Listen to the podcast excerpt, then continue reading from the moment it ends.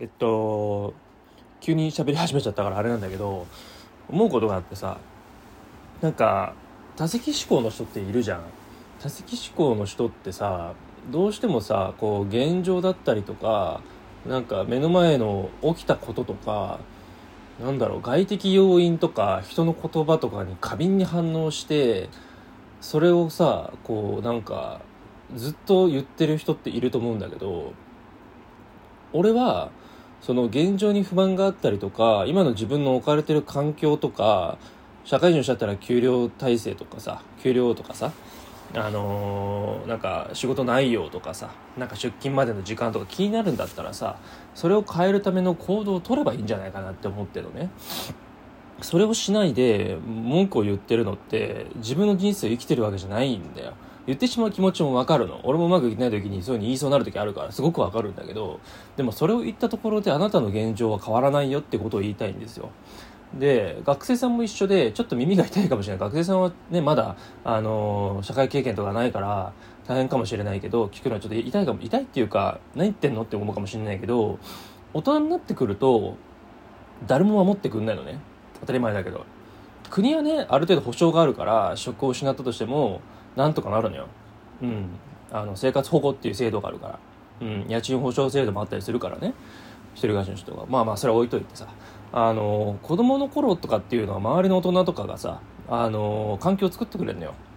こいつらが、あの、仕事をつくときに、あのー、なんうかな、苦労しないように社会性を身につけようとか、まあ、そこまで思ってるあの先生が今いるんかとは知らないけどさ、俺もう学生辞めてから何年も経ってるからさ、うん、あれなんだけど、俺らの時はそういう感じだったわけ。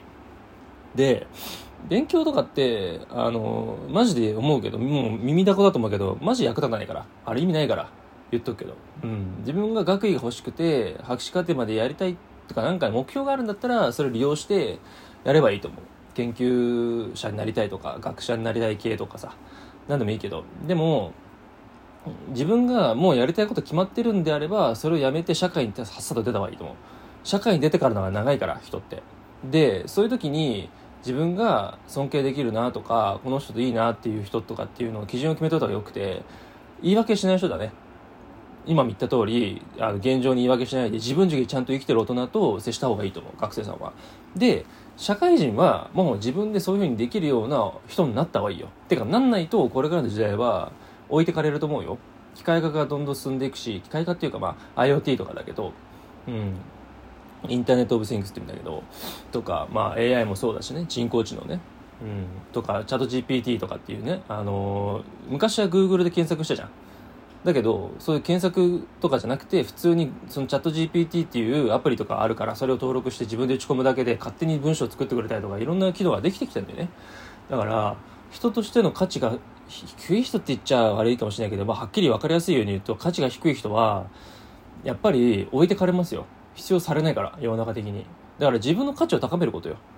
そのためには自分軸が絶対必要でちょっと前に動画で上がってたけど TikTok で。なんか渋滞してる道路で車で運転してて俺渋滞してるけどこれゴールデンウィーク中なんだけど俺仕事なんですけどみたいなことをずっと言ってる動画があったんだけどそれ夫婦満言ってるのってさ いやお前が仕事ちゃんと選んでねえからじゃんって思うわけ。そんなさ渋滞に巻き込まれるような道路でずっと運転したりとかしていかなきゃいけないような仕事を選んでるお前の責任じゃんって俺思うわけ。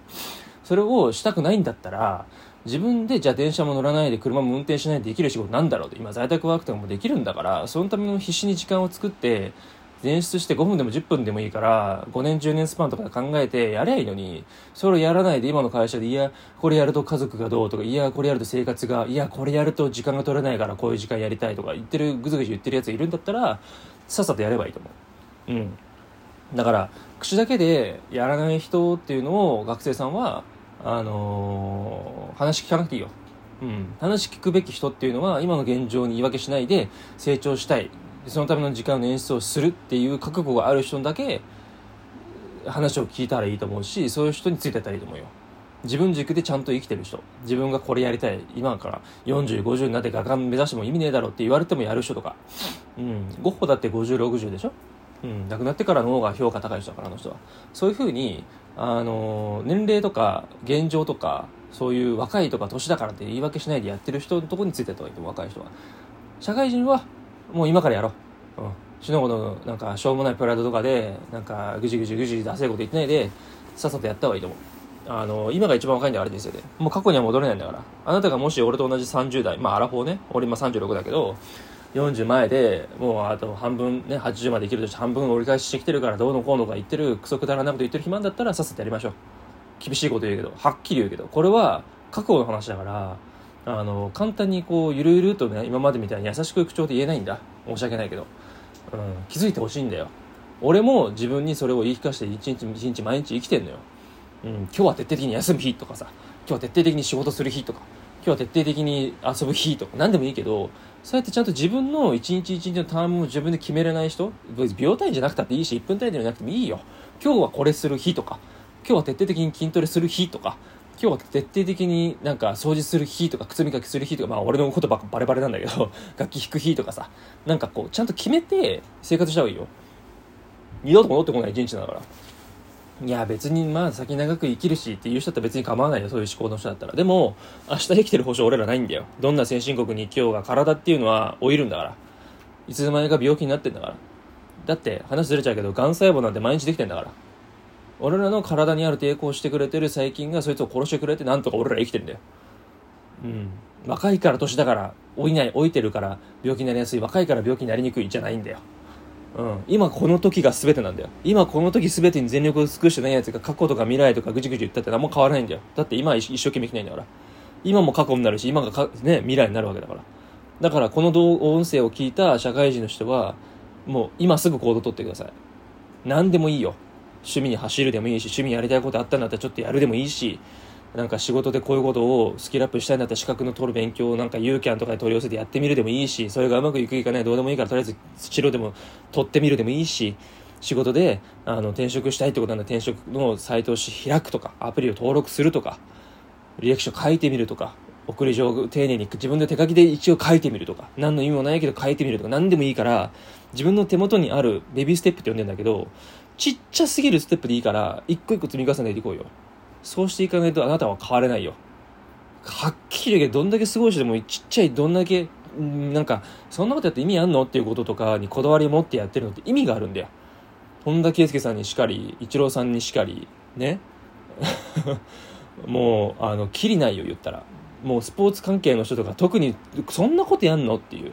クリスティアーノ・ロナウドだって腹筋を誰よりも1回でも多くやったりとか、ね、ジャンピング腕立て伏せとかを1回でもトレーニングでやるとか。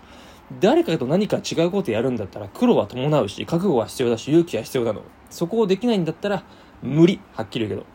努力は絶対報われる。そんな嘘だからはっきり言いますそれも無理だから。嘘だからそんなもん。報われるかどうかは努力の数だから。努力はし続けてどんだけ言っても言っても足りないんだから努力なんて。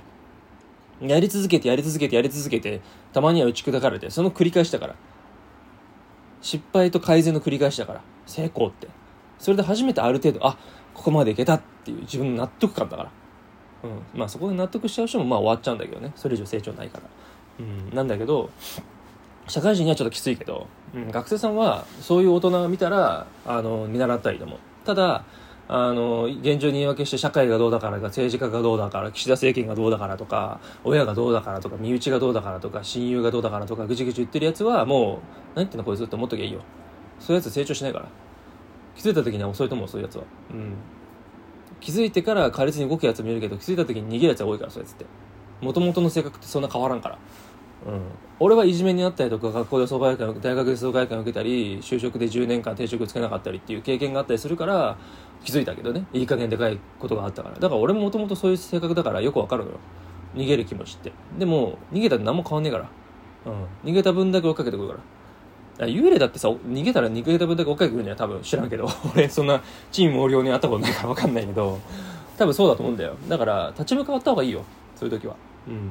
立ち向か、全部立ち向かう必要はないけど、自分がこれを得たいとか、こうしていきたいっていうことの先にでかい壁があるんだったら、くっす、ふざけんじゃねえよ。絶対このでかい壁ぶっ壊してやるよ、ぐらいな、気概とエネルギーを日常生活から持てるような生活をした方がいいよ。生活を整えたりとか。そういう人に学生さんはついてたいし社会人はそういう自分を作りましょう。うん。あのもう大人なんだから。学生さんは周りの力とか大人の力とか友達のエネルギーとかを吸収して借りてうまいこと借りて自分を成長させていけるっていう練習期間だから。だからどんどんどんどん借りていいしどんどんどんどんこう利用していいし学生さんはそれでいい。社会人は自分で探せ、うん、きついこと言うけど。だってもう大人なんだから。子供じゃないんだから。ね。あの、そういう期間を利用するでもいいし俺だったらハローワーク利用したりとかもしたし仕事なかった時は。そうやって自分が今現状置かれてることをこうだよねってことを客観的に見てそれに言い訳しないで泣きつら書いてもいいしベスト書いてもいいけどとにかくやるのよ。俺1年仕事なかったのよコロナ禍に。もう死ぬ思いだったよ求人ないわある程度いいなと思ったらもう他決まっちゃってましたとか。いやあの平さんじゃなくて他の人に決まりました。何回もあってもへこたれたよ。もうやめてやろうと思ったよ本当にもう言い方悪いけど紐でもなってるからとかさなんかもう自暴自棄になってもうねなんかなんだ生活保護に向けてダラダラ食わそうかなと思っちゃった時もあったよ。それでも逃げないんだよ。やるって決めたやつは。うん、だからあなたもできるはずだからそういう今の現状とかに言い訳しないでできることを淡々とやってほしいんですよ。俺ですらできたことをあなたたちにできないわけがないよ断言するよ。俺が一番未熟だから世の中で。って思って底辺だと思ってきてるから。だから俺ができたことをあなたたちにできないっていうのはあなたたちが甘えてるだけ。うん絶対できるから。うん。間違いなく。もうあのー、ねそれはもう約束するよ。できるからできないって思うからできないんだよ。できると思い続けて根拠なくていいからやり続けな。そしたらあのー、見えてくるから。自分の先が。うん。ということでした。はい。またお会いしましょう。さよなら。